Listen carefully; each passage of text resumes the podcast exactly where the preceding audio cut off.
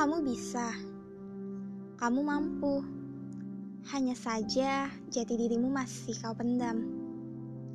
Padahal, jika selangkah saja kamu lakukan, bisa jadi merubah semuanya, mendapat mimpi yang kau inginkan. Tapi, kamu masih nyaman dengan kata insecure.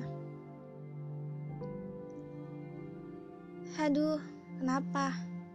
Kenapa kamu memilih tidak dan memberi kesempatan pada orang lain? Padahal, jika kamu berani, mungkin saja kamu bisa mendapatkannya. Dan kamu harus bisa mengatakan iya untuk dirimu sendiri. Terima kasih. Terima kasih sudah mendengarkan.